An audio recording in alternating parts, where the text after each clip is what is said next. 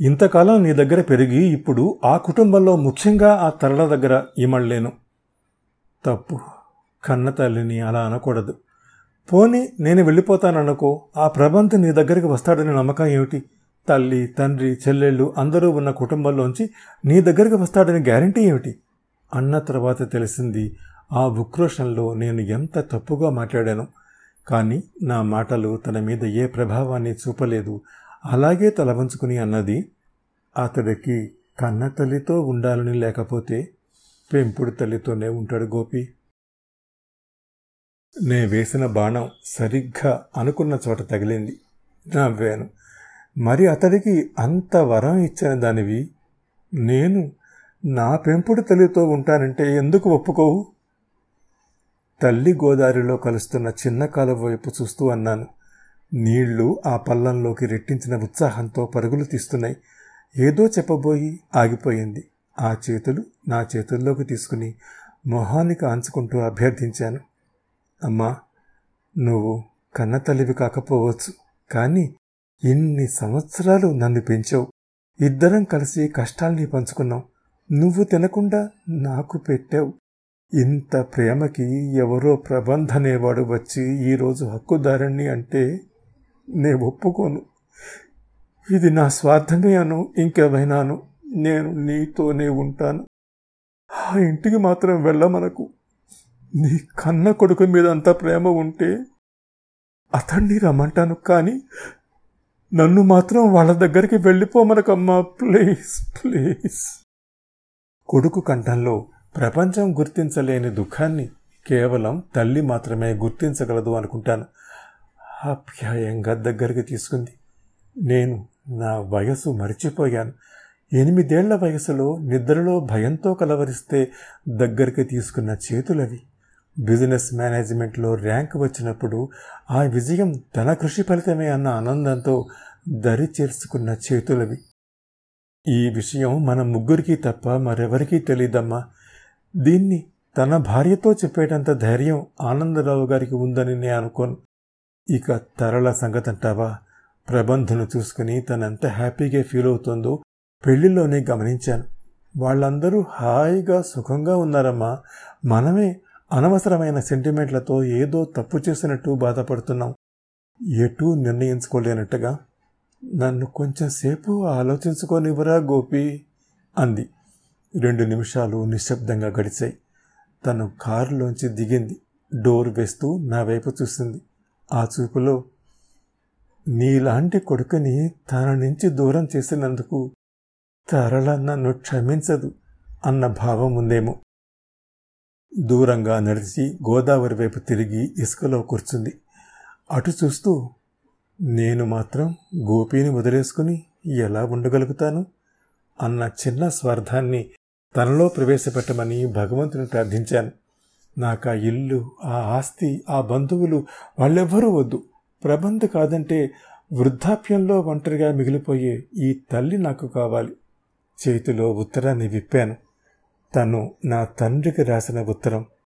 పాతాళంలోకి జారిపోతున్న ఒక మనిషిని కాళ్ళ మీద నిలబెట్టడం కోసం ఒక స్త్రీ చేసిన త్యాగానికి పాతిక సంవత్సరాల పాటు చీకట్లో దాచి ఉంచిన ఉత్తరం చదవటం ప్రారంభించాను. ప్రియమైన ఆనంద్ నీకు ఏం రాయాలో ఎలా మొదలుపెట్టాలో అర్థం కావడం లేదు. కానీ నేను చేస్తున్న పని నీకు తెలియపరచటం నా ధర్మం. నా నిర్ణయం సరైందో కాదో చెప్పవలసింది నువ్వే. నువ్వు కొద్ది రోజుల క్రితం ఒక మాట నావు గుర్తుందా? నే వెళ్ళిపోతే నీ మీద ఒట్టే అని ఆ విషయం గురించే ఇక్కడ ప్రస్తావించదలుచుకున్నాను. నువ్వెంత పట్టుదల మనిషివో నాకు తెలుసు. అలాంటి అఘాయిత్యమేమీ తలపెట్టకుండా ఉండటం కోసమే ఈ ఉత్తరం. ఆనంద్ ఆటుపోటుల కలయికే జీవితం అనుకుంటాను. నా గురించి వదిలిపెట్టు. నువ్వెందుకు రోజు రోజుకి ఇలా అయిపోతున్నావు? మనసును ఎలా మత్తులో జోకట్టాలా అని దారులు వెతకూడదు. నా గురించే నీ బాధ అని నాకు తెలుసు. ఈ ఇంట్లో నేను పడే కష్టాలు నిన్ను నిద్రపోనివ్వవని అసలే ఈ వివాహం పట్ల మనశ్శాంతి లోపించిన నీకు నా సమస్య మరొకటి కొత్తగా వచ్చిపడిందని నేను గ్రహించగలను. నన్నొక ఆయుధంగా వాడుకుని ఈ ఇంటి వాళ్ళు నీ నుంచి డబ్బులు వసూలు చేస్తున్నారని నా ఒంటి మీద పడిన ప్రతి దెబ్బ నీ నుంచి నెలల తరబడి నిద్రను దూరం చేస్తున్నాయని నాకు తెలుసు. అందుకే ఈ ఇంటి నుంచి వెళ్ళిపోతున్నాను. ఆగు నీ బెదిరింపు మళ్ళీ గుర్తు చేయకు. నేను దూరం అయితే నువ్వు ఈ లోకంలోనే ఉండవని అన్నావు కదా? ఏం చెయ్యాలా ఆనంద్ ఈ ఇంట్లో నీ నుంచి డబ్బు వసూలు చేసే మిషన్లాగా పనిచేయాలా ఏ క్షణం నా భర్త మొదటి బిడ్డని తీసుకొస్తాడో అని భయపడుతూ ప్రతి క్షణం గడపాలా? వెళ్ళిపోవటానికే నిశ్చయించుకున్నాను ఆనంద్ నా వీట్కోలు నిన్ను మరింత ఒంటరితనంలో పడేస్తుందని ఆ కసితో నీ మీద నువ్వే కక్ష తీర్చుకుంటావని నాకు తెలుసు. ఆరు నెలల క్రితం నిన్ను తాగుడు మానమని బతిమాలాను. నువ్వు వినలేదు. కసితో మరింత తాగావు. ఎవరి మీద నీకింత కసి? తరల మీదన? తనేం చేసిందని? అమాయకత్వము మొండితనము మానవ లక్షణాలే కాని తప్పులేం కావే? రావుగారి మీదన? పాపం ఆయన చేసిన చిన్న తప్పుకి ఆత్మార్పణం కావించుకుని అంత పెద్ద శిక్ష విధించుకున్నారే. నువ్వేం సమాధానం చెబుతావో నాకు తెలుసు. నాకు ఎవరి మీద కసి లేదు నా మీద నాకే కోపంగా ఉంది అందుకే ఇలా అయ్యాను అంటావు కదూ? ఆనంద్ నీకు చెప్పేటంత దానిని కాదు కానీ ఈ విధి అన్నది ఉంది చూశావు? మనని కాలం అన్న గదిలో పెట్టి బెదిరించడానికి చూస్తుంది. పిల్లి కూడా తిరగబడుతుందే? అలా తిరగబడితే మనం చెప్పినట్టు వింటుంది. మన సమస్యల్ని ఎవరూ వచ్చి పరిష్కరించరు ఆనంద్? మనమే పరిష్కరించుకోవాలి. ఇదంతా శుష్క వేదాంతంలా కనపడుతుంది కదూ? అవును. నేనేం చెప్పినా వినవు. నేను స్వయంగా వచ్చి చెబితేనే వినలేదు. ఇక ఇలా ఉత్తరం రాస్తే ఏమింటావు అందుకే నీ కొడుకును నేను తీసుకువెళ్తున్నాను. ఈ వార్త నీకు విద్యుద్ఘాతంలా తగులుతుంది కదూ? నాకు మాత్రం ఎంతో సంతోషంగా ఉంది. నీ కొడుకు నా దగ్గర పెరగటం అన్న ఆలోచనే సంచలనాన్ని కలగజేస్తోంది. నీకు జ్ఞాపకం ఉందా? నేను తరల గోదావరిలో పడవల్ని వదిలి ఏ పడవ ముందు పెడుతుందా అని పందాలు వేసుకునేవాళ్ళం. ఇప్పుడు మరి నా దీపాన్ని తన దగ్గర వదిలి వెళ్తున్నాను. ఈ పందెంలో ఎవరు గెలుస్తారో చూడాలి. నీ కొడుకుని నేను నీకన్నా గొప్పవాణ్ణి చేస్తాను. పందెమా? ఈసారి నీతో పందెం. సరేనా? ఆనంద్ ఇదంతా నేను ఎందుకు తీస్తున్నానో నీకు తెలుసు కదా. నేను వెళ్ళిపోయానన్న కసితో వేదనతో నువ్వు నీ కుటుంబానికి మరింత దూరం అవుతావు. నీ వ్యాపారాలని ఆస్తి వ్యవహారాలని ఇంకా నిర్లక్ష్యం చేస్తావు.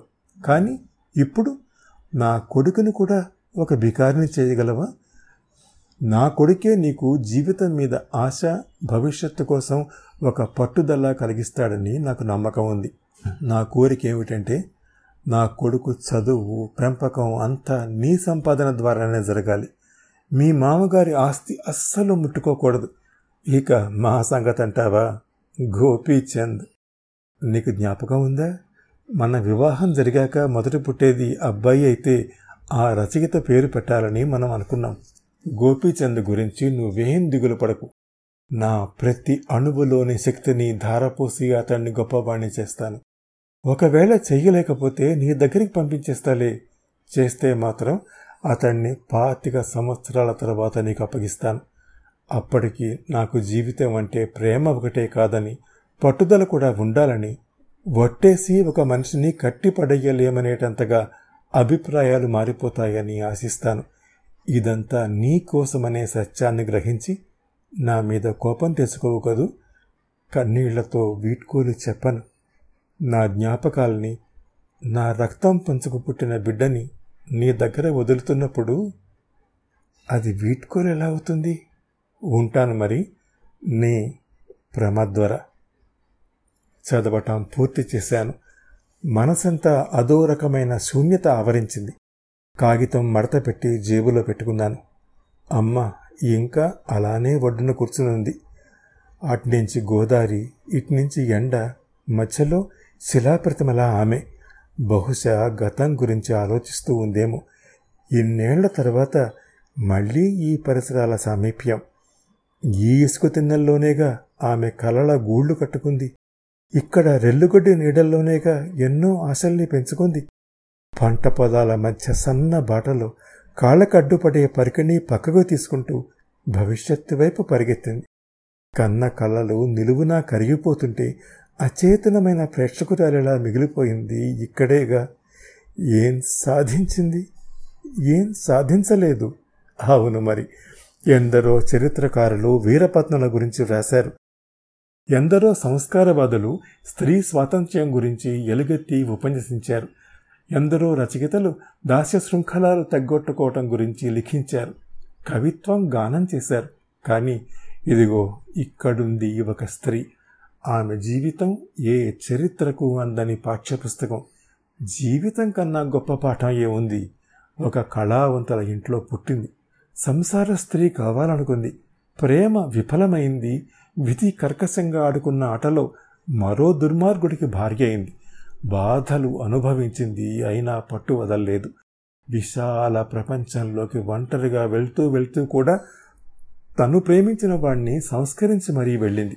అలా సంస్కరించడంలో ఏ తల్లి చేయని త్యాగం చేసింది. మరో కొడుక్కి తల్లై చేతుల్నే రెక్కలుగా మార్చుకుని ఒక పిల్ల పక్షికి ఎగరటం నేర్పింది. ఆ పిల్లవాడు తన సొంత కొడుక్కే యజమాని అయ్యేటంత గొప్పవాణి చేసింది. ఓటమికి తుది మలుపు నిరాశ కాదని తిరగబడమని ఏ విప్లవకారుడు చెప్పనంత గొప్పగా తన జీవితం ద్వారా నిరూపించింది. అలాంటి స్త్రీ తల్లిగా లభిస్తే ఎవరు వదులుకుంటారు? మీరే చెప్పండి. ఆమె లేచింది. బాగా చీకటి పడింది. సంధ్య నది నుంచి వీట్కోలు తీసుకుని వెళ్ళిపోయింది. చంద్రుడు నెమ్మదిగా పైకి వస్తున్నాడు. ఆమె వెనుక గోదారి మీద వెన్నెల పరుస్తున్నాడు పిల్ల తెమ్మెరలాంటి ఆలోచన నా మనసులో మలయ పవనంలా ప్రవేశించింది. ఈ స్త్రీకి గోదావరికి కూడా తేడా ఉంది అతి సాధారణమైన కులకొండ చర్యల్లో పుట్టి సన్నగా ప్రవహించి విధి ఎత్తులున్న చోట మర్యాదగా పక్కకి తొలగి బలం పుంజుకుని కొండల్ని ఢీకొని అడ్డంకుల్ని తొలగించుకుని జీవనదై పదమందికి అన్నం పెట్టే గోదారి సాగర సంగమానికి సంతోషంగా వెళ్ళబోతుంటే అడ్డుగా తన స్వార్థంతో ఆనకట్ట వేసిన మనిషిని కూడా చిరునవ్వుతో క్షమించే స్త్రీ ఈ గోదారి. వినగలిగితే ఆ గలగలల్లోంచి జీవితానికి స్ఫూర్తినిచ్చే వేదఘోష వినబడుతుంది. ఆ నిశ్శబ్ద స్వర నినాదాల శృతిని ఆస్వాదిస్తుండగా తను దగ్గరగా వచ్చింది. ఆత్రంగా తలెత్తి చూశాను. నవ్వింది. ఆ నవ్వులో నాకు కావలసిన సమాధానం దొరికింది. నేను నవ్వాను. వెన్నెల్లో గోదారి కూడా. కథకుడు. ఈ కథ ప్రారంభించింది నేను కాబట్టి స్వస్తి వాక్యం పలకవలసిన కర్తవ్యం కూడా నా మీదే ఉంది. ఆ తరువాత ఎప్పుడైనా ఆనందరావు ప్రమద్వరని కలుసుకోవటానికి ప్రయత్నించాడా? దానికి గోపీచంద్ సహకరించాడా అన్నది మనకి అప్రస్తుతం. ఈ రహస్యం తమ ముగ్గురితోనే అంతమవ్వాలని మాత్రమే వారు అనుకున్నారు. కానీ ఈ రహస్యం తెలిసిన వారు ఇంకొకరున్నారు. ఆ వ్యక్తి తరళ. పెళ్ళి ముహూర్తం దగ్గర పడుతుందని హడావిడిగా మేడమీదకు వెళ్ళిన ఆమె ఆ ఇద్దరి మధ్య జరిగిన సంభాషణను ఆమూలగ్రం వింది. చిత్రంగా ఆమె స్పృహ తప్పి పడిపోలేదు కెవ్వున కేకవేసి రభస చేయలేదు. తన ప్రవృత్తికి వ్యతిరేకంగా మొత్తం సంభాషణ పూర్తయ్యే వరకు అలాగే నిలబడింది. మొహమే కాదు శరీరం కూడా వివరణమైంది. తన మూర్ఖత్వం ఇద్దరు ప్రేమికుల్ని ఎలా విడదీసింది? తన ముండిపట్టు తన తండ్రి మరణానికి ఎలా దారితీసింది? అంతా వినది ప్రేమ ఉండటం ఒకటే ముఖ్యం కాదని అవతలి వారిలో అది ఉందో లేదో కూడా కనుక్కోవాలని పాతిక సంవత్సరాలు ఆలస్యంగా తెలుసుకుంది. వణికిపోయింది. ఆ తర్వాత ఆమె ఎన్ని ఒంటరి రాత్రులు ఏడుస్తూ గడిపిందో తెలియదు జీవితాంతం వరకు మాత్రం ఆ రహస్యాన్ని తనలోనే దాచుకుని ఏమీ ఎరగనట్టు ప్రవర్తించింది. ప్రబంధిని స్వంత కొడుకులాగే చూసుకుంది. పని మనిషి దొంగతనం కేసులో కూతుర్ని దండించి తరువాత తప్పు తెలుసుకుని శరీరం మీద వాతలు పెట్టుకోవడం ద్వారా తనను తను ఎలా శిక్షించుకుందో ఇప్పుడు చేసిన తప్పుకి తన స్వంత కొడుకైన గోపీచందుని జీవితాంతం చూడకపోవటమే శిక్షగా భావించింది. తరల లాంటి వాళ్ళు మీకెక్కడైనా తారసపడితే వారిని అపార్థం చేసుకోకండి జాలిపడండి.